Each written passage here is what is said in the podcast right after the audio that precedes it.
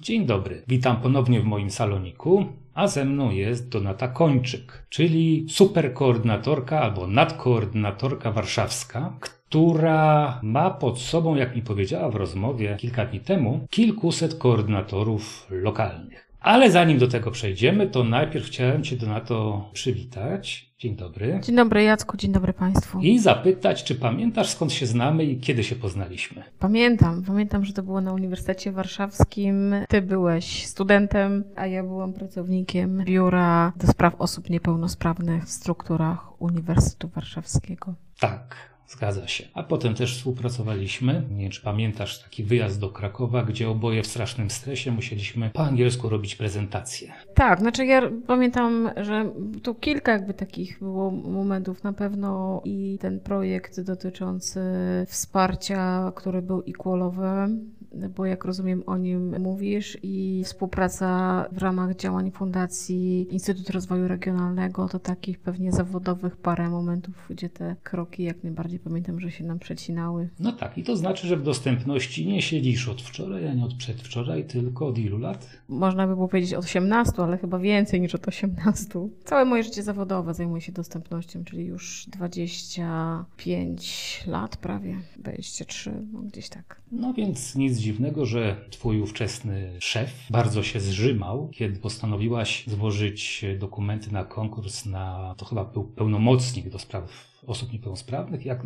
jakoś tak to się nazywało pewnie. Mówił, że wszystkiego się nauczyłaś, a teraz sobie poszłaś. Ale wiesz co, tak sobie pomyślałem też, że on też poszedł sobie. No ja muszę powiedzieć, że tak, że prawie osiemnaście lat pracowałam na uniwersytecie i przyszedł taki moment, w którym napotkałam na ogłoszenie o konkursie na pełnomocnika prezydenta Warszawy do spraw dostępności i jak przeczytałam sobie to ogłoszenie, w którym była mowa o znajomości zagadnień z obszaru i dostępności cyfrowej i architektonicznej, dostępności dokumentów, to pomyślałam sobie, no tak, to jest to, czym się zajmuję przez wiele lat. Ze sporej skali, bo Uniwersytet Warszawski jest dużym podmiotem, wiele wydziałów, jednostek samodzielnych, mnóstwo budynków, w których są realizowane i zajęcia dydaktyczne, ale też i sporo budynków przeznaczonych na inne cele, teren zabytkowy, więc faktycznie jakby tych kwestii, chociażby ze względu na podmiot, dużo. No ale wydawało mi się, że działania w mieście stołecznym Warszawa, no to skala makro, a nie mikro i może być to ciekawe wyzwanie. No i tak myślę, że z perspektywy pięciu i pół roku, bo tyle pracuję w strukturach miasta, to mogę powiedzieć, że faktycznie wyzwanie i zadanie w skali makro bardzo ciekawe. To jakbyś miała tak porównać, przeskalować ten Uniwersytet Warszawski do miasta Warszawa, to ile to jest więcej pracy, ludzi i tak dalej? Dosyć trudno jest porównać, dlatego że działania uniwersytetu to jednak dosyć homogeniczne, bo skoncentrowane na jednym obszarze, czyli na edukacji studentów. I ten wątek działań, który tam był prowadzony, dotyczył tak naprawdę wszystkiego, co jakby było nakierowane na ten obszar, czyli wspomaganie studentów z niepełnosprawnością w procesie edukacyjnym, pracowników uniwersytetu, w organizacji tego procesu, wsparciu studentów. No i troszkę tam pojawiało się trochę takich wątków związanych z wsparciem pracowników z niepełnosprawnościami uniwersytetu. Natomiast jak popatrzę na jakby zakres działań miasta, no to chociażby, jak włożymy, bo oczywiście edukacja wyższa nie jest zadaniem prowadzonym przez miasto, ale nawet edukacja na tych poziomach niższych w mieście to jest tylko kawałek, jeden z bardzo wielu kawałków obszarów działań miasta. A dostępność pojawia się w bardzo wielu obszarach. Pewnie trudno powiedzieć, że we wszystkich, ale w bardzo wielu obszarach, jeżeli chodzi o prowadzone działania w mieście, więc wydaje mi się, że to jest nieporównywalne jakby ze względu na ilość tematów i zagadnień i ich po prostu różnorodność. No dobrze, skoro nie chcesz porównywać, to przynajmniej opowiedz. Najpierw chciałbym, żebyś powiedziała, ilu tych koordynatorów dostępności jest w Warszawie?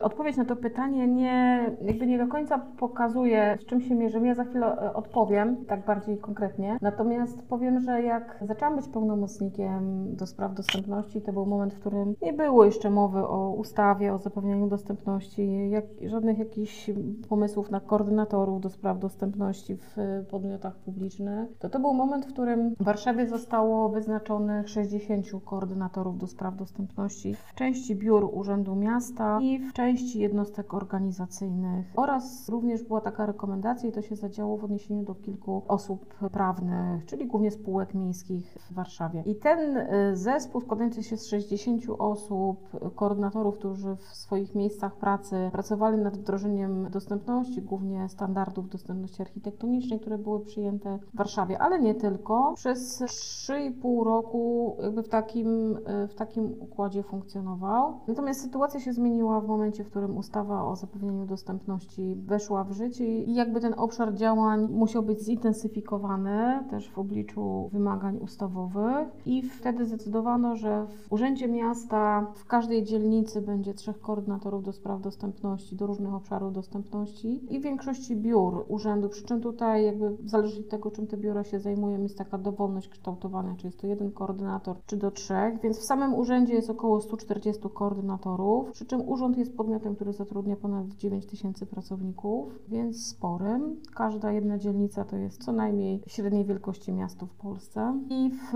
jednostkach organizacyjnych miasta stołecznego Warszawy również są wyznaczeni koordynatorzy do spraw dostępności. Poza obszarem edukacji, w jednostkach edukacyjnych nie ma koordynatorów, w związku z tym w jednostkach jest ponad dwieście pięćdziesiąt do dwustu sześćdziesięciu koordynatorów. W sumie to jest około czterystu osób, które w ramach swoich zadań mają również obszar koordynacji i pracy na rzecz wdrażania dostępności. Można by powiedzieć, że taka armia dostępności. No, gdyby wszystkie te osoby zajmowały się tylko dostępnością jako podstawowa praca, to można by tak powiedzieć. Natomiast pojedyncze przypadki to są osoby, które w większości etatu zajmują się dostępnością, a wszystkie pozostałe to jest tak, że zadania dostępności to jest tylko mały fragment ich codziennych obowiązków. Pracowałem z Adamem Pietrasiewiczem, pewnie go też znasz, i on mówił mi, że jak jest ładna pogoda, to on sobie na wózeczku z pracy, czyli z Królewskiej, jeździł do domu, robiąc sobie taki długi spacer.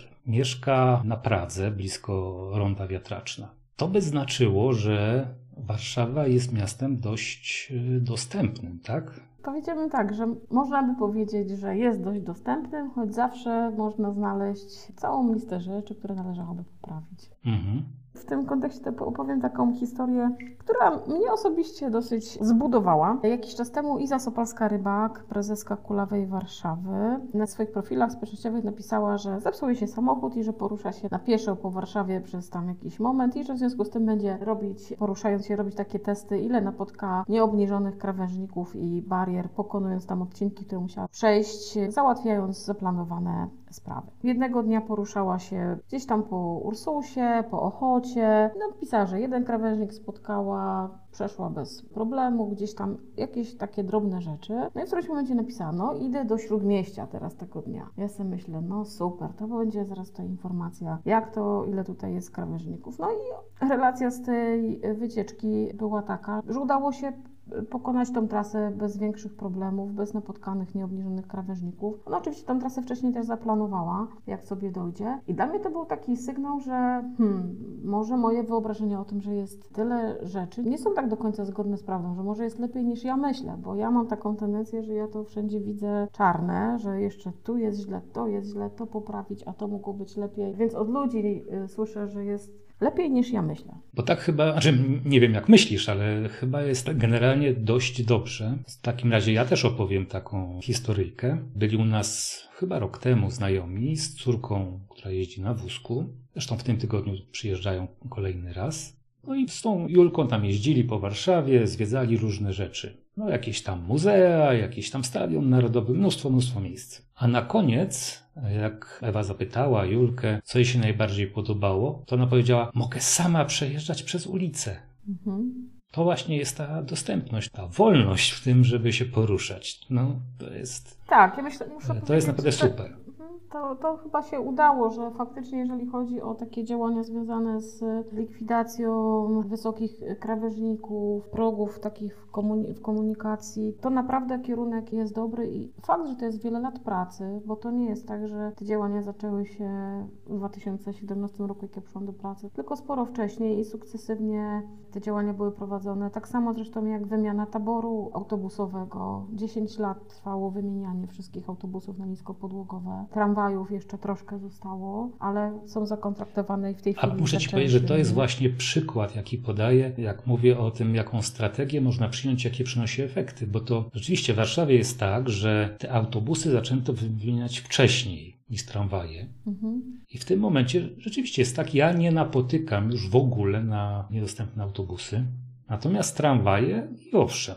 Więc to jest kwestia, nie, nie żeby kupić od razu pięć tysięcy dostępnych autobusów, tylko żeby to zacząć robić. I wtedy osiąga się efekt. No i tak samo jest z Gdynią, tak? Tam też tą strategię przyjęto w odpowiednim momencie i, i tam też jest dobrze. No tak, to no, dostępność po pierwsze kosztuje, a po drugie to jest proces, tak? I nawet tak jak w tej chwili, no jeszcze mamy sporo tych tramwajów, które nie są niskopodłogowe i mamy zakontraktowane, kupione tramwaje niskopodłogowe, no ten, ten proces dostawy jest rozłożone na trzy kolejne lata, tak? Więc to po prostu muszą być wyprodukowane, wprowadzone, stare wycofane i to, to nawet jeżeli jest tak, że się kupi, to nim się to dostanie, to, to, to po prostu trwa. I z perspektywy odbiorców, no to zawsze można byłoby mówić, że dlaczego nie jest, że szybko, no a z drugiej strony wiemy, że no, proces trwa dostosowywania, nie? A z drugiej strony też pewnie za chwilę będzie tak, że będziemy mówili o kolejnych rzeczach, co te tramwaje powinny mieć, jak się zachowywać, czy autobusy, więc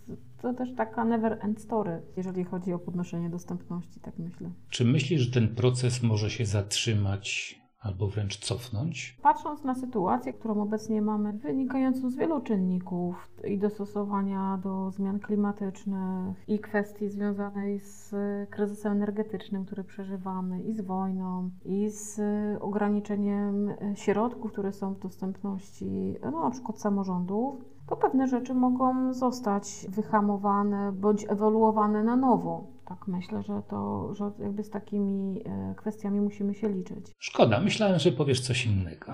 Myślałem, że powiesz, że od tego już nie ma odwrotu. Ale myślę, że jeżeli chodzi o wdrażanie dostępności jako takiej, to nie ma odwrotu, tylko tego, w jaki sposób. Myślę, że nikt dzisiaj już nie dyskutuje z tym, że przestrzeń publiczna, że środki komunikacji publicznej, że usługi, że powinny być dostępne. Tylko w jaki sposób dostępne, to to są te elementy, które mogą się zmieniać, tak? Że to, co dzisiaj mówimy, że w taki sposób to powinno wyglądać, to może się okazać, że w wyniku toczonych analiz, debaty, szukania też kompromisów pomiędzy różnymi potrzebami, może się okazać, że pewne rzeczy trzeba będzie wdrażać inaczej. Po co w Warszawie standardy dostępności? To jest bardzo dobre pytanie. Ja myślę, że Warszawa jest takim dosyć nietypowym tworem w skali Polski jako samorząd, bo jest po prostu bardzo duża i rozczłonkowana. I standardy dostępności pełnią taką rolę wytycznych dla wszystkich, którzy realizują zadania, takiego drogowskazu.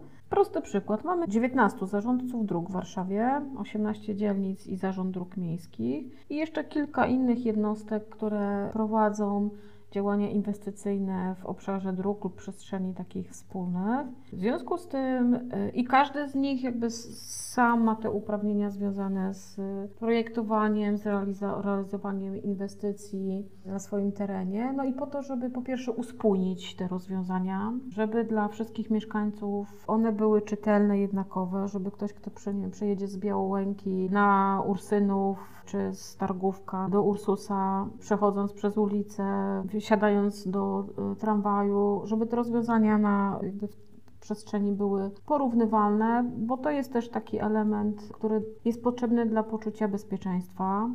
Ta powtarzalność, zwłaszcza dla osób niewidomych, słabowidzących, ale nie tylko. Dzisiaj już też wiemy, o tym się mówi dużo, jeżeli chodzi o osoby z spektrum autyzmu, z neuroróżnorodnością, to, to są takie elementy, które też są istotne. I to jest jakby jeden aspekt.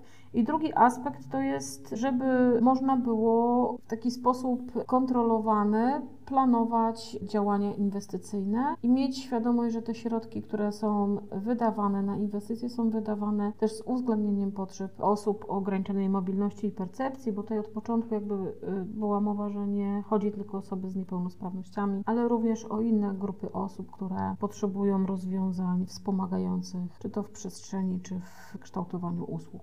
Mówisz o poczuciu bezpieczeństwa. Zapytam w takim razie, czy nie czujesz takiego ryzyka, że w którymś momencie pojawią się przepisy na poziomie krajowym i to, co robiliście przez tyle, tyle lat, wydaliście mnóstwo pieniędzy, trzeba będzie znowu zmieniać. Mhm. Powiedziałabym, że tutaj faktycznie mamy taką sytuację, że w tym momencie jesteśmy w przededniu wprowadzenia przepisów dotyczących drogownictwa, jakby tych warunków dotyczących budowania dróg, kształtowania ruchu drogowego, pieszego, rowerowego i one na dzisiaj jakby wszystko wskazuje na to, że idą w takim kierunku, że będzie rozporządzenie czy rozporządzenia i do tego będą wytyczne. Te wytyczne nie będą miały rangi dokumentów rozporządzenia, tylko kierunków pokazujących dobre praktyki i wzorce do naśladowania. I my w tej chwili bardzo mocno analizujemy, czy będziemy mogli na przykład część rzeczy, które mamy uregulowane w standardach, wykreślić i już nie mieć ich w standardach dostępności, bo będą regulowane na poziomie krajowym. Gdyby tak się stało, to z mojej perspektywy byłoby bardzo dobrze, bo to by oznaczało z kolei, że w całej Polsce budujemy, robimy, projektujemy w taki sam sposób. I znowu to jest wątek i bezpieczeństwa, i też takiego uczenia się z perspektywy użytkowników, teraz mówię, i taki, takich wypracowywania sobie technik przez dostosowawczych po to, żeby jak najefektywniej korzystać z różnych rozwiązań, żeby mieć poczucie, że jest dostępnie. Więc dla mnie uspójnianie tych standardów, jakby kosztem też tego, że ograniczamy zawartość standardów stosowanych w Warszawie, nie jest niczym złym, wręcz przeciwnie. Ja uważam, że modelowo tak powinno być, natomiast ponieważ przepisy krajowe nie nadążały jakby za potrzebami odbiorców i też w tym kontekście też samorządu. To dlatego te standardy w Warszawie powstały. Warszawa nie była jedynym miastem, gdzie takie standardy powstały. Jestem ciekaw, czy ktoś się przyglądał, jak one się różnią, te standardy, nie wiem, gdyńskie, warszawskie, łódzkie i tam na pewno jest ich znacznie, znacznie więcej. Tu mamy taką sytuację, że standardy gdyńskie, poznańskie to na licencji Uniwersytetu Srebrenckiego, tak, mm. tak, i one są tożsame. Standard warszawski, później standard wprowadzony we Wrocławiu są podobne, standard łódzki, a jeszcze mamy standard, standardy dostępności w Koninie wprowadzone. To wszystko to Gdynia trochę wcześniej, natomiast Warszawa, Łódź, Konin, to jest mniej więcej ten sam okres czasu, kiedy zostało wprowadzone. Chwilę później Wrocław. Oczywiście można by to rozbierać na różnice. Chyba taką największą różnicą, która na pierwszy rzut oka się pojawia, to rozwiązania, które zostały przyjęte w Łodzi. Jeżeli chodzi o nawierzchnie dotykowe, one odbiegają od tego, jak to jest stosowane w reszcie kraju. Natomiast w pozostałych aspektach to powiedziałabym, że to są kwestie detali. Jeżeli one się różnicują nawet, to one się różnicują. Różnicują w detalach, w drobnych parametrach o centymetry, ewentualnie o to, jak, mhm. jak na przystankach, nie wiem, są oznaczane pola oczekiwania, czy, czy one w ogóle są. To, to są takie faktycznie lokalne, wykorzystywane rzeczy i dobrze, żeby dążyć do tego, żeby one wyglądały tak samo. Natomiast nawet jeżeli one między miastami się w jakimś niedużym stopniu różnicują, ale na obszarze danych miast są spójne, to użytkownicy są w stanie stosunkowo łatwo się do tego przyzwyczajać, więc nie wydaje mi się, żeby to było tak, że tutaj są jakieś bardzo duże różnice, no poza, tak jak powiedziałam, Łodzią, która zupełnie inaczej stosuje nawierzchniowe oznaczenia dotykowe. No dobrze, to teraz w takim razie przejdźmy do tego, co się teraz dzieje w Warszawie, a właściwie dzieje się od, nie wiem, dwóch lat pewnie już, czyli coś, co nazwaliście Dostępna Warszawa i dzieje się tak dużo różnych rzeczy, że ja nawet, prawdę mówiąc, o wszystkich nie wiem. Wiem o tym, że jest Warszawska Akademia Dostępności, bo akurat tam jakoś uczestniczyłem w tych wydarzeniach. Wiem o jakichś takich badaniach dotyczących dostępności transportu i, i poruszania się po mieście. No ale zakładam, że tego jest jeszcze więcej, bo czasem odpryski do mnie jeszcze jakieś dolatują. Jak dużo tego się dzieje w Warszawie?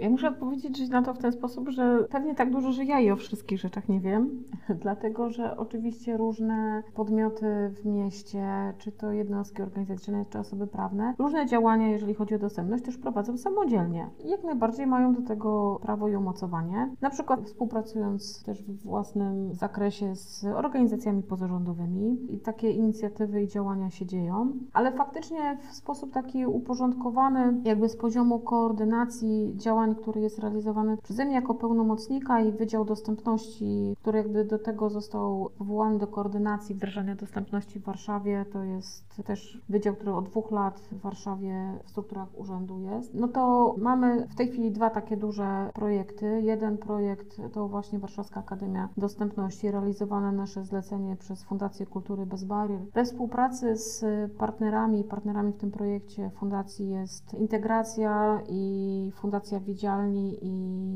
Dostępni E U jako też podmiot. Sami znajomi. Tak, no wszystko to są organizacje, firmy działające na rzecz dostępności od wielu lat. Ten projekt powstał jako taki pomysł wsparcia koordynatorów do spraw dostępności i wsparcia w taką rzetelną wiedzę osób, które w Warszawie mają się zajmować dostępnością. Wiedzieliśmy, że w momencie, w którym ustawa o zapewnieniu dostępności wprowadza ten obowiązek koordynacji dostępności i że jakby ze względu na to, jak dużym podmiotem jest Warszawa, że nie ma możliwości realizacji tego wprost przez jedną osobę czy jeden wydział nawet, że to musi być działanie rozproszone i wszędzie tam, gdzie prowadzone są działania, to ktoś też powinien być i patrzeć na to, co się dzieje, jeżeli chodzi o dostępność, współ, wspierać współpracowników, jakoś ten wątek zapewnienia dostępności też o niego dbać. I w związku z tym ten projekt, w ramach którego założyliśmy, że zostanie przeprowadzony kurs dla koordynatorów do spraw dostępności. Kurs, to mniej więcej był taki stugodzinny kurs, tak to zakładaliśmy w praktyce. Tutaj troszkę, troszkę inaczej nam to wyszło, ale takie założenie było, że to będzie stugodzinny kurs dla około dwustu osób, koordynatorów do spraw dostępności z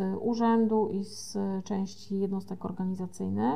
I ten kurs składał się z części takiej wykładowo-teoretycznej oraz później z warsztatów i szkoleń w małych grupach, już takich sfokusowanych na obszary tematyczne, bo też wiadomo, że ci koordynatorzy w różnych działach pracują. Są osoby, które pracują w podmiotach zajmujących się drogami, zielenią, inne osoby pracują w podmiotach zajmujących się wsparciem osób starszych, czy tam wprost pomocy społecznej, więc sporo obszarów, więc to tak podzieliliśmy też na takie obszary dostępności cyfrowej, architektonicznej, ale też był taki moduł, jak ktoś nie chciał się jakoś bardzo profilować, to też taki moduł ogólny. I w sumie jakby ten blok był osiemdziesięciogodzinny, tak nam wyszło i później koordynatorzy mogli również skorzystać, jakby uzupełniając z takiej oferty szkoleń stricte tematycznych, uzupełniających. Więc w ten sposób wyszły nam takie bloki stugodzinne i to było dla koordynatorów do spraw dostępności. Oprócz tego dla pracowników jednostek organizacyjnych i też urzędu były w ramach tego projektu organizowane szkolenia z dostępności cyfrowej prowadzone przez Fundację Widzialni. W tej chwili trwają szkolenia dla pracowników obsługi, którzy pracują w jednostkach organizacyjnych, takich, które chciały skorzystać z tej oferty i przeszkolić swój personel. Była też możliwość skorzystania z szkoleń dla pracowników w jednostkach zajmujących się zamówieniami publicznymi, właśnie z tego komponentu, jak uwzględniać dostępność przy udzielaniu zamówień publicznych. No i duży taki komponent, który miał wielką skalę oddziaływania, czyli webinaria i konferencje, które postanowiliśmy mhm. otworzyć nie tylko dla koordynatorów z Warszawy, ale również dla osób z całej Polski. I w ramach tych działań były prowadzone, przez cały czas są prowadzone cykle takie tematyczne dotyczące wdrażania dostępności w różnych obszarach. Zaczęło się od w ogóle wyjaśnienia ustaw na początku. Jak sobie zerkam czasami na YouTube, gdzie są publikowane nagrania z tych webinarów, to zasięgi, które osiągają te nagrania, to, to tak jak widzę, że tam półtora tysiąca osób obejrzało nagranie, to sobie myślę, że no, mnóstwo osób po prostu z całej Polski musiało to obejrzeć, bo przecież na przykład w konferencji, którą organizowaliśmy w dwa tysiące dwudziestym pierwszym roku, w maju, w ubiegłym roku ponad tysiąc, tysiąc osób prawie wzięło udział w tej konferencji, a kolejne tysiąc obejrzało to na YouTubie. Więc myślę, że już naprawdę ci, którzy zajmują się dostępnością cyfrową bądź chcą coś się dowiedzieć, to, to do tego materiału mogli sięgnąć. No i to, co myślę, że bardzo cieszy, to to, że te materiały zbierają taką bardzo pozytywną opinię dotyczącą ich jakości merytorycznej. I to jest Zgadza taki... się, potwierdzam.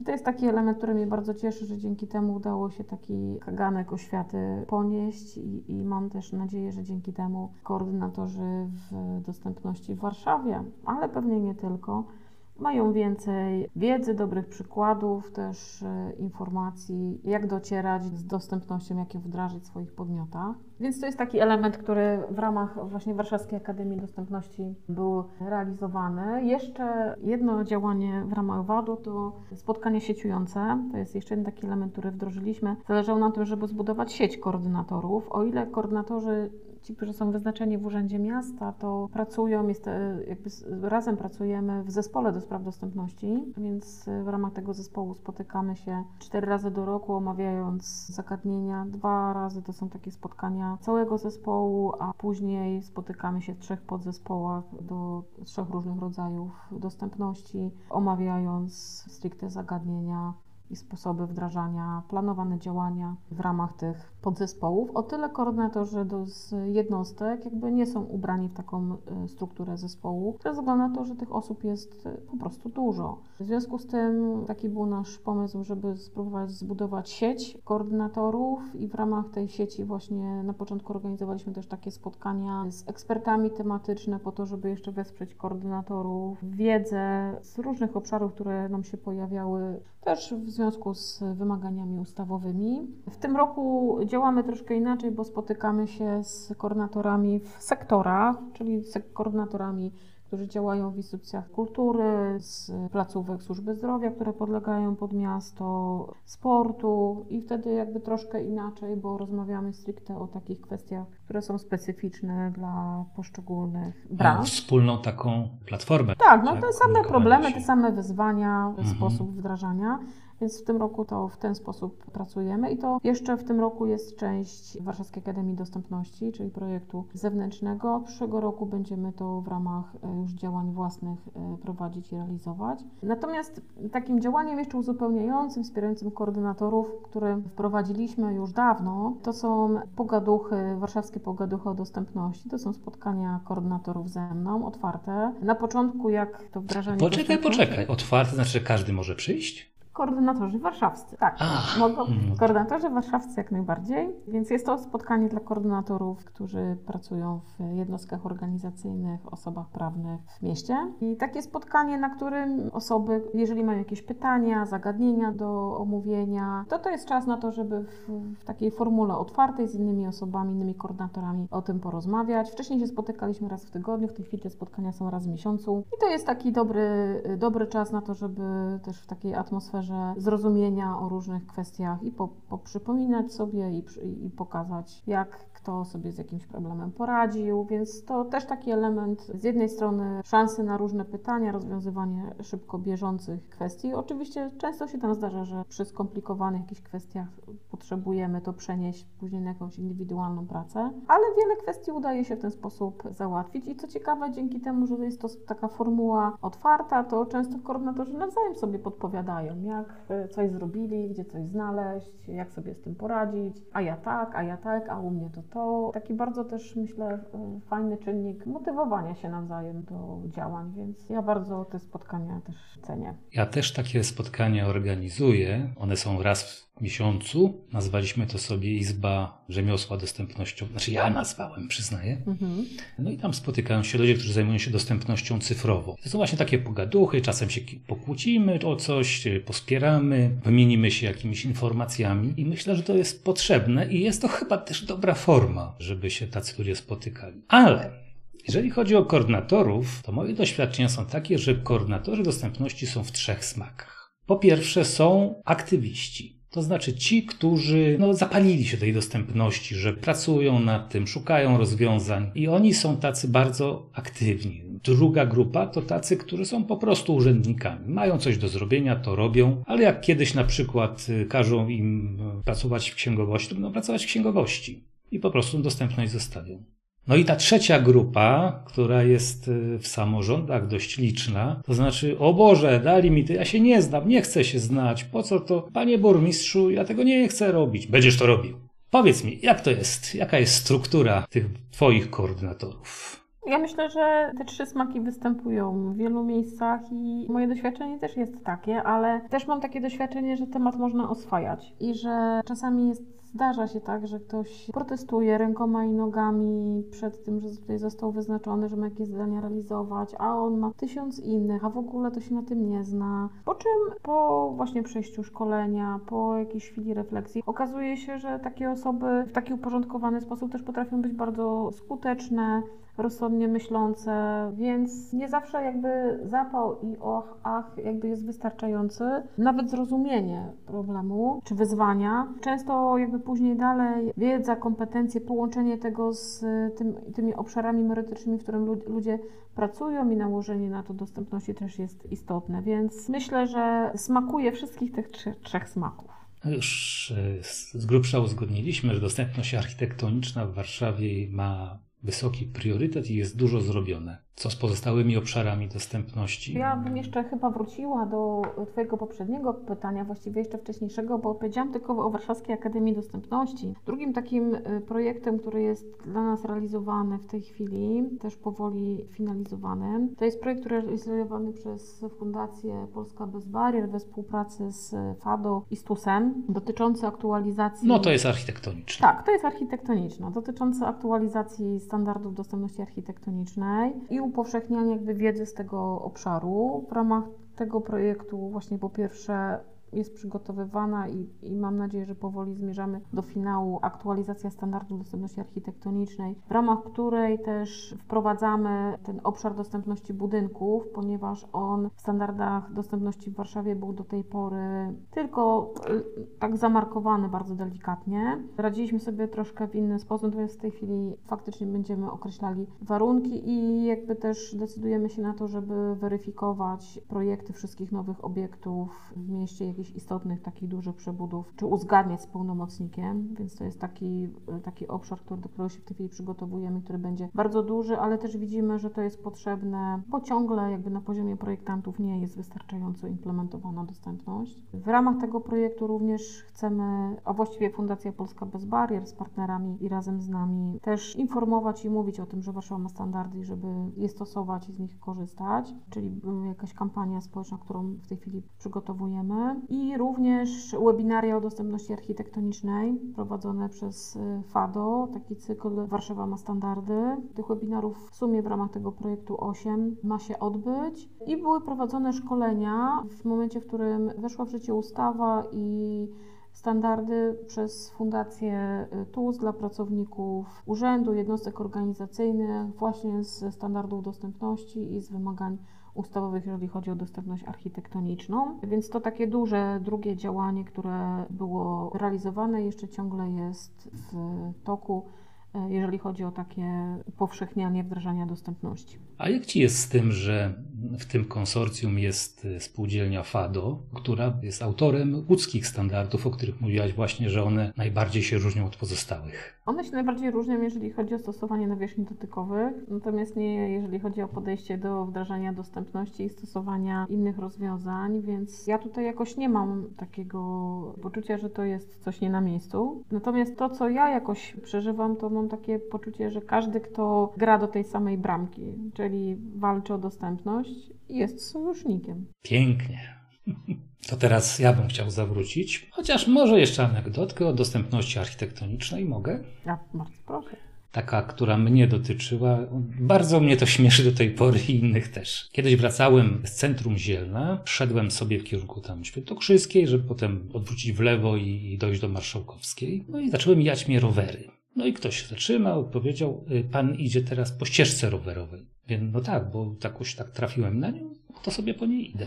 Ja pana przeprowadzę na chodnik. No dobra, przeprowadził mnie ten człowiek i powiedział, teraz może pan iść, tylko niech pan uważa na donicę.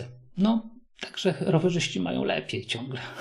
No tak, anegdotka bardzo pouczająca. No myślę, że to jest tak, że to kształtowanie ruchu pieszego i ruchu rowerowego cały czas jest tym elementem, który wymaga uważności i w tym kontekście stosowanie standardów dostępności jest jeszcze bardziej istotne, żeby faktycznie wyznaczać takie przestrzenie, po których można się poruszać w sposób czytelny, prosty, bez zahaczania o dodatkowe przeszkody. A równocześnie czasem brakuje takiego dobrych rozwiązań. Mnie osobiście na przykład bardzo przeszkadza ilość słupków, która jest w mieście. Wiem, że jest to rozwiązanie, które dla wielu użytkowników poruszających się po chodnikach jest trudne. A z drugiej strony na dzisiaj nie ma przez cały czas wypracowanych, znalezionych jakichś innych dobrych sposobów, jak sobie z tym nadmiernym parkowaniem poradzić. I muszę powiedzieć, że pojechałam do Wrocławia, w którym mieszkałam przez jakiś czas. Pojechałam do Wrocławia dwa lata temu, czy półtora roku temu i z przerażeniem zobaczyłam, że Wrocław też został tak obsłupkowany. I pomyślałam sobie, że no tak, ja oczywiście często słyszę, że no Straż Miejska i mandaty, tylko to, to jest kwestia kultury, w której żyjemy, że ludzie dopóki widzą miejsce i parkują, jest im wszystko jedno i trochę nie wiadomo, jak sobie z tym poradzić, więc nie chcę powiedzieć, że to jest jakby bezradność i bezsilność i że słupek jest dobry na wszystko, ale no nagle się okazuje, że lepiej, żeby stał słupek, niż żeby stał samochód, który nie wiadomo, kiedy się pojawi, jest albo go nie ma. Ja usłyszałem inną odpowiedź w tak? tej sprawie, Aha. mianowicie, że nie można tak zrobić, bo ci w samochodach to są wyborcy. Dobrze, zostawmy to. Przechodzimy do tych kolejnych dostępności, bo architektoniczna jest jakby ogarnięta, mam wrażenie. Natomiast przyznam, że ja mam problem z dostępnością cyfrową, z jej wdrażaniem w mieście Warszawa. Mam wrażenie, że to jest niespójne i to jest tak od sasa do lasa robione, że o ile no tam te architektonicznie, no wiadomo już, że tam że obniżone te krawężniki, że tam generalnie wiadomo, co się, co robić.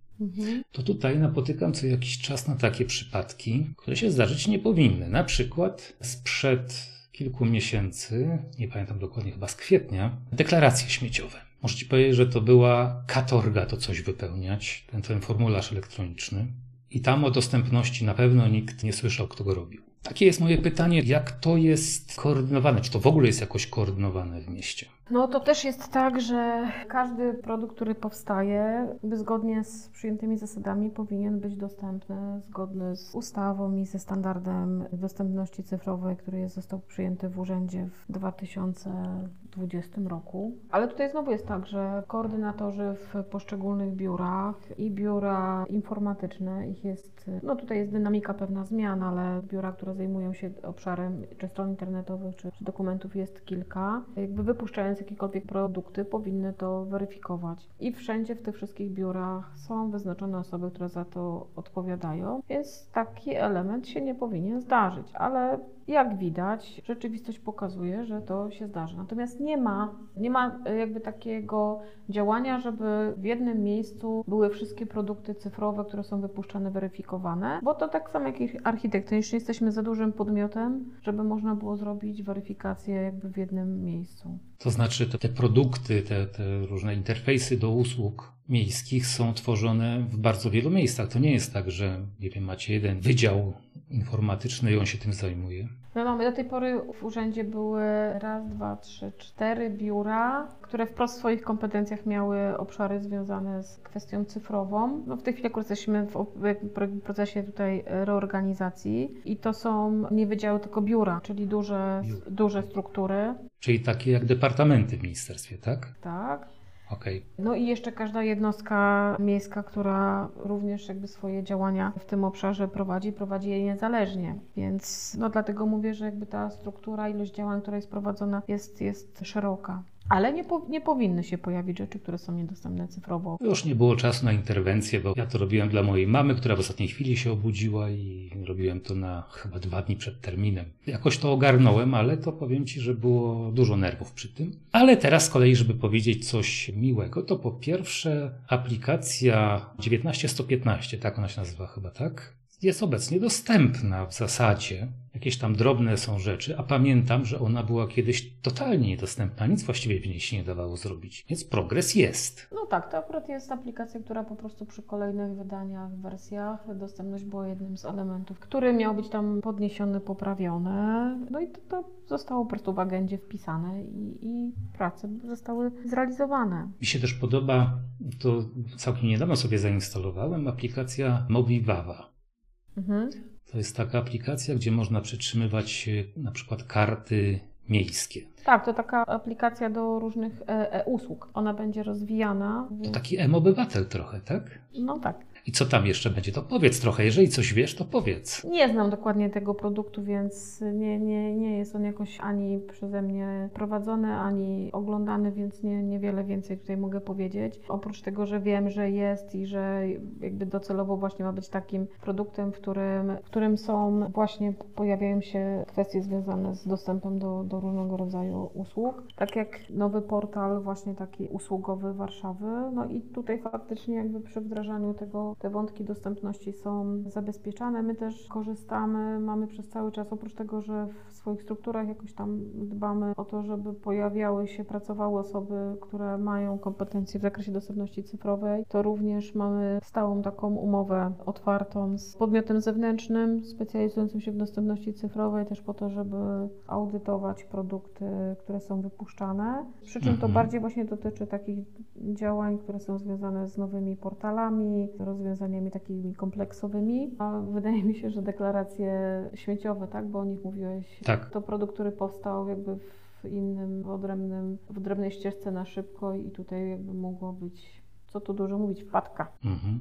Ja kontakt z, miast, z Urzędem Miasta miałem pierwszy dość dawno temu, jeżeli chodzi o dostępność, bo już w roku dwa tysiące chyba trzecim lub czwartym. I wtedy ten człowiek, z którym rozmawiałem, kompletnie nie pamiętam nazwiska, mówił, że w mieście jest tak, że wszyscy mają swoją własną stronę w milionie różnych technologii, wyprodukowane dziesięć lat temu, albo pięć, albo piętnaście, i że ujednolicenie tego jest w zasadzie no, niewykonalnym procesem. No a ty jak uważasz, to się da coś z tym zrobić, czy to nadal tak będzie? Znaczy, no dzisiaj jesteśmy w innym punkcie, bo udało się ponad pięćdziesiąt stron, które były miejskich, połączyć i zbudować jeden portal. On funkcjonuje pod tym adresem, pod którym wcześniej jest strona miejska, czyli u m warszawa kropka p l, i w, te, mhm. w ubiegłym roku, czy jeszcze wcześniej, teraz może mi się to mylić, ale w dwa tysiące dwudziestym pierwszym ta strona, tak, w dwa tysiące dwudziestym pierwszym w maju została uruchomiona ta nowa odsłona portalu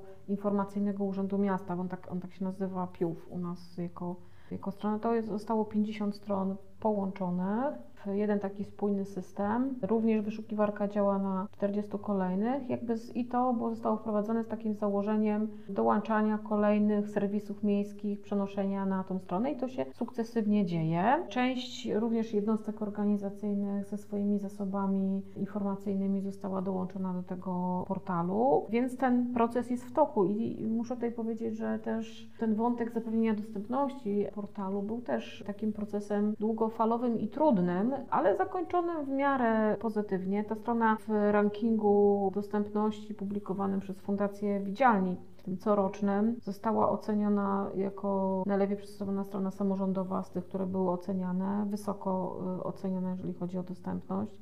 Są elementy, które tam w użyteczności, które, nad którymi jeszcze musieliśmy popracować. One też, znaczna część z nich została jeszcze później zmodyfikowana w kole, kolejnej edycji poprawek, która była implementowana. No i to jest bardzo duży serwis. On ma wiele redakcji lokalnych, oprócz takiej redakcji globalnej. Troszkę takie, takie rozwiązanie jak gov kropka p l, tylko w skali mniejszej. To samo porównanie przyszło tak, mi do trochę głowy, w skali mniej, tak, trochę w skali mniejszej, jakby, no bo nie na cały kraj, tylko na Warszawę, ale jakby mechanizm Mechanizm jest dokładnie taki sam, mnóstwo redakcji globalnych, redaktorzy, którzy publikują sieci, też wszyscy przeszkoleni, jeżeli chodzi o zapewnienie dostępności, więc tutaj, a nie tylko prosty język też, tak, bo to taki element, którym też w urzędzie bardzo w tej chwili pracujemy, przykładamy dużo uwagi, żeby w taki sposób pisać. Więc to są takie elementy, które się udało. Myślę, że są całkiem sporym sukcesem, bo pamiętam, jak przyszłam do pracy w urzędzie, to jeden z pierwszych tematów to był wątek strony internetowej, żeby zobaczyć, jak one wyglądają, jeżeli chodzi o dostępność. No i wtedy była mowa, że, że będzie nowa strona, no i tak sporo czasu to upłynęło, tak, bo to dwa tysiące siedemnasty rok, a dwa tysiące dwudziesty pierwszy odpalone. I muszę powiedzieć, że jakby realizacja tej podstawowej umowy to była prawie dwa lata, więc to wbrew pozorom naprawdę też trwa. Dlatego myślę, że odpowiadając na to pytanie, to się po prostu zmieniło. To już nie, że, że czy się da, tylko to się zmieniło. To ja Ci teraz zadam pytanie, które może być dla Ciebie trudne, ale po moich przejściach w Ministerstwie Cyfryzacji zawsze mnie ciekawi. Czy łatwiej jest dostępność wdrażać na zewnątrz czy wewnątrz? Myślę, że wewnątrz jest trudniej zbudować sobie zrozumienie, ale w momencie, w którym się przejdzie jakby pewien proces i budowania świadomości i zrozumienia, że to jest potrzebne, i to zajmuje czas i jest jakby potrzebne też do takiego przepracowania, to później to nie jest jakoś szczególnie trudniejsze niż na zewnątrz. Oczywiście z reguły jest tak i łatwiej się mówi o tym, że robienie czegoś dla klientów, mieszkańców na zewnątrz, to jest jakoś tam priorytetowe i pierwsze, ale w tej chwili to bym nie powiedziała, że, jest, że to jest jakoś trudniejsze, tylko wymagało więcej czasu, takiej uważności, jakby przepracowania tematu, szkoleń. Na przykład my dwa lata temu robiliśmy taką Akademię Dostępności Menadżera, gdzie wszyscy burmistrzowie, dyrektorzy brali udział też w szkoleniu takim pod, budującym, budującym świadomość. Jakby liczba tych szkoleń, która została przeprowadzona przez te pięć lat w urzędzie. W ostatnim czasie mieliśmy sporo szkoleń takich wewnętrznych i learningowych i z prostego języka i dotyczące zatrudniania osób z niepełnosprawnością i tworzenia warunków pracy i szkolenie dotyczące dostępności dokumentów cyfrowych, które w tej chwili właśnie jest realizowane przez pracowników. To szkolenie mieliśmy też teraz taki duży cykl, w tym pierwsze półrocze dotyczące uwzględniania dostępności przy udzielaniu zamówień publicznych, dotacji. To to wszystko jakby buduje i kształtuje świadomość, że to nie tylko na zewnątrz, ale do wewnątrz, bo wśród nas są pracownicy, współpracownicy, koledzy, koleżanki, którzy też z dostępności czerpią, potrzebują albo to im ułatwia pracę. Więc myślę, że no zawsze łatwiej argumentować, że na zewnątrz, bo mieszkańcy i tych mieszkańców jest dużo, pracowników jest mniej, ale dzisiaj już nikt nie dyskutuje, że to nie jest potrzebne. Czasami się pojawia pytanie o racjonalność pewnych rozwiązań taką kosztową, czy, czy, bardzo to, celne pytanie. Czy to jest zasadne w sytuacji, w której mała grupa będzie korzystała z jakiegoś rozwiązania i tutaj no, tu, tu są zawsze takie wątki poszukiwania rozsądnego podejścia i zasadności, zwłaszcza kiedy się dysponuje środkami publicznymi i trzeba w głowie mieć, zwłaszcza po pewnych zmianach, które nastąpiły w ostatnim czasie, że to nie jest tak, że worek jest bez dna, tylko ma dno i konkretnie je widać i, i trzeba te środki przesuwać adekwatnie. I ja często sobie tak zadaję takie pytanie, czy wiedząc o tym, że to z jednej strony wypłacamy zasiłki ludziom, którzy nie mają co do garnka włożyć, a gdzieś z drugiej strony coś, co może trochę poprawi komfort, ale da się bez tego żyć, czy jest faktycznie potrzebne, czy nie, to to takie pytania się mi też pojawiają, tak? Po to, żeby tak sobie ewaluować, co faktycznie jest kluczowe, co należy wprowadzać, a gdzie trzeba włączać jakby taki, taki mechanizm tego, że trzeba patrzeć i robić to tam, gdzie faktycznie powinno być. Jak na tym tle byś oceniła plany cyfrograficzne w metrze? No, plany typograficzne w metrze mamy sytuację taką, że mamy plany na pierwszej linii metra, takie, które były jako jeden projekt uzupełniane, takie te stalowe. Mamy na drugiej linii metra na odcinku centralnym plany stalowe troszkę inaczej wykonane i mamy plany, które na drugiej linii metra na stacjach trzech na Targówku i w tej chwili już chyba pięciu po stronie zachodniej i one się różnią od siebie, więc nie można tego na pewno tej oceny ujednolicić i uogólnić. Ale ja nie o tym, bo jakość wykonania to swoją drogą. Bardziej pytam, czy celowe jest robienie tych planów, czy ludzie z nich korzystają? Do mnie wracają informacje od osób niewidomych, że korzystają z planów. Nie, nie mam jakiejś bardzo dużej ilości głosów tutaj, ale wracają informacje, że ludzie korzystają nawet z tych planów, które ja osobiście mam co do nich wątpliwości, czyli tych, które stoją na tych peronach pierwszej linii metra, takie wysunięte o sześć metrów od schodów na środku. Usłyszałam od osób niewidomych, że czasami jak tak wyjdą się zamyślą, to sobie sprawdzają, na jakiej stacji są i w którą stronę powinny dalej pojechać. Nie wiem, ale taki głos usłyszałam, który mnie zadziwił trochę, więc takie informacje też się pojawiają. Na pewno skorzystanie z takich map w takim układzie, w jakim one się tam pojawiły, wymaga wsparcia przez inne osoby i pewnie głównie do wykorzystania przy nauce orientacji, po to, żeby ktoś, kto no, głównie tak, nauczyciel orientacji też to pewnie mhm. do, takiego, do czegoś takiego one mogą być wykorzystywane, tak?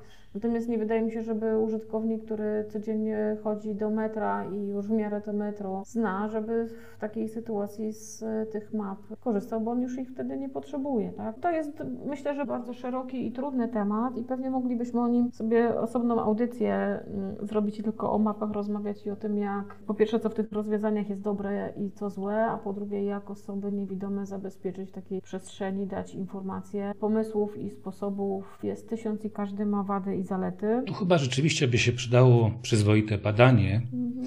bo chyba nawet w ramach tych, tych miejskich działań. Rok temu mniej więcej był taki webinar I w tym webinarze brał udział sześć osób niewidomych i żadna z nich mówiła, że nie korzysta z planów i nawet z podobnych powodów wszystkie sześć. Przedtem się czułem trochę jak świr, no bo pomyślałem sobie o jakieś natręctwa, bo ja się na przykład brzydzę dotykać takich rzeczy w miejscu publicznym. Okazało się, że to jest problem dla wszystkich. Drugi to taki właśnie, że tych planów ludzie nie potrafią czytać, no i no stoją sobie, ale nie bardzo pomagają. A tu to by się przydało tak naprawdę zbadać, tak, czy poziom użyteczności, bo te plany są wpisane też w ustawę o zapewnieniu dostępności i teraz są właściwie wszędzie powtykane, więc jestem bardzo ciekaw ich efektywności. Tak, ja jeżeli chodzi o mapy te tyflograficzne, bo właściwie one nie są wpisane w ustawę wprost. W ustawie jest wpisane, że powinny się pojawiać informacje dotykowe. Tam nie jest napisane, że mają być plany no, tyflograficzne. Tak, to... to prawda, choć trudno mi sobie wyobrazić, co by to mogło być innego. Znaczy ja sobie wyobrażam, że to może być informacja brajlowska, czy jakoś wypukłe mapy, ale niekoniecznie dystrybuowane w taki sposób. Mogą to być inne rozwiązania, na przykład w budynkach, wyobrażam sobie, że w punktach recepcyjnych mogą być wydrukowane mapy,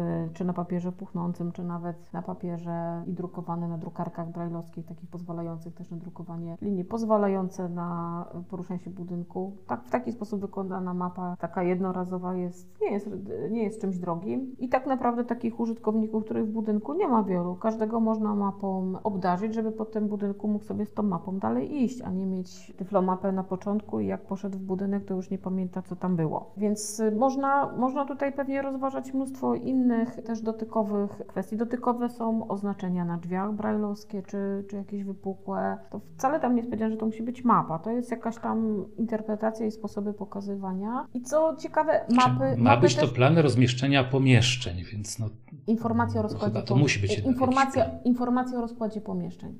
Faktycznie mapy dla osób niewidomych czy słabowidzących, takie schematyczne, są dobrym sposobem na poznawanie przestrzeni, zwłaszcza jeżeli jest taka szansa, że ktoś obok stanie albo jest nagrana jakaś, jakiś opis też dodatkowy do tego, czy w jakiś sposób przygotowany i że można jakby te informacje razem złożyć i się zapoznać po to, żeby później móc się poruszać. Ja tutaj jako ciekawostkę powiem, mam taką koleżankę niewidomą, która jakiś czas temu ze mną rozmawiała, że się przeprowadziła w inne miejsce, obok niej jest park i ona nawet chętnie by do tego parku poszła, tylko sama na spacer, tylko nie wie, jak ten park wygląda w środku. Park jest stosunkowo prosty, choć ma takie miejsca trudne. Ja tę osobę znam od wielu, wielu lat, więc wiem, że ma też dobrą orientację przestrzenną, łatwo się uczy, pamięta tą przestrzeń. Mówię, wiesz co, to umówmy się, ja pójdę z tobą, pokażę ci, jak ten park wytłumaczę ci, to będziesz potem sobie mogła sama chodzić. Mówię, i wiesz co, no może wezmę po prostu plan i ci tego parku i ci też to narysuję i pokażę.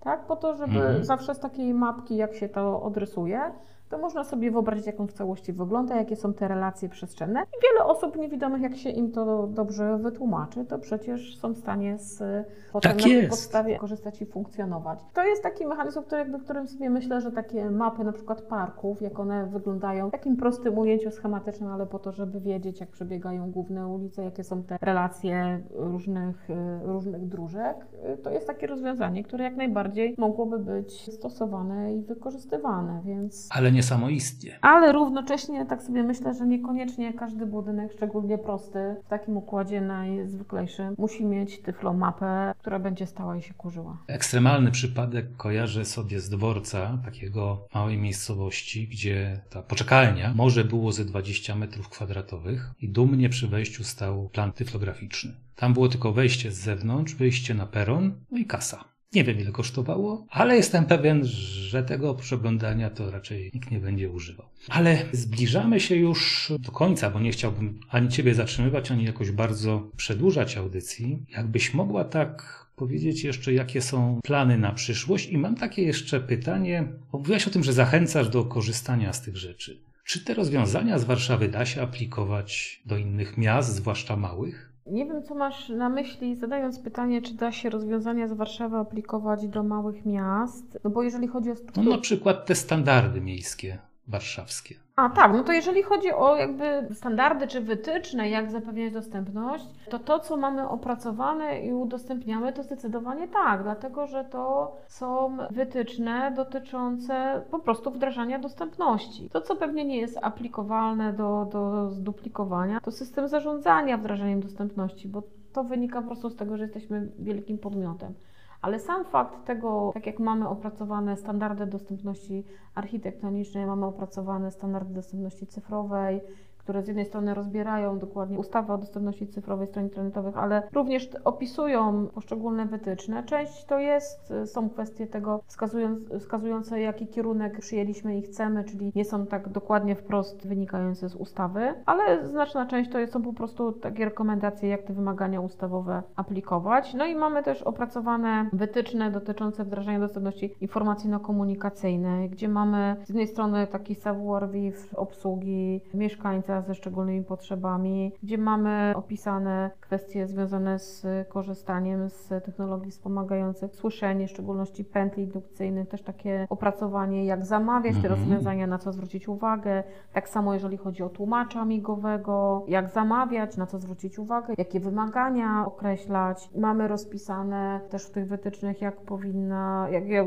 jak przyjęliśmy taki kierunek w Warszawie, jak powinna wyglądać informacja o zakresie działania podmiotu, Podmiotu, jak ją przygotować w tekście łatwym do czytania i rozumienia i w języku migowym. To są takie elementy, które przepracowaliśmy też z myślą o naszych jednostkach i o tym, żeby to było spójne w skali Warszawy, ale jest jak najbardziej do wykorzystywania przez wszystkich. My to publikujemy na naszych stronach internetowych. Jak się wpisze strona wsparcie u m warszawa kropka p l, Warszawa dostępna, to tam publikowane są wszystkie te standardy i wytyczne. Mamy też opracowane wytyczne dotyczące zapewnienia dostępności wydarzeń dostępnych. Trochę ten obszar jeszcze w tej chwili przepracowujemy, ale to jest też takie kompendium wiedzy i podpowiedzi dobrych praktyk, więc to też jest taki zasób, z którego można korzystać bez względu na to, czy to jest Warszawa, Wrocław, czy, czy małe miasteczko. To tutaj myślę, że potrzeby ludzi są takie same i sposób zaspokajania, jeżeli chodzi o dostępność, też jest taki sam.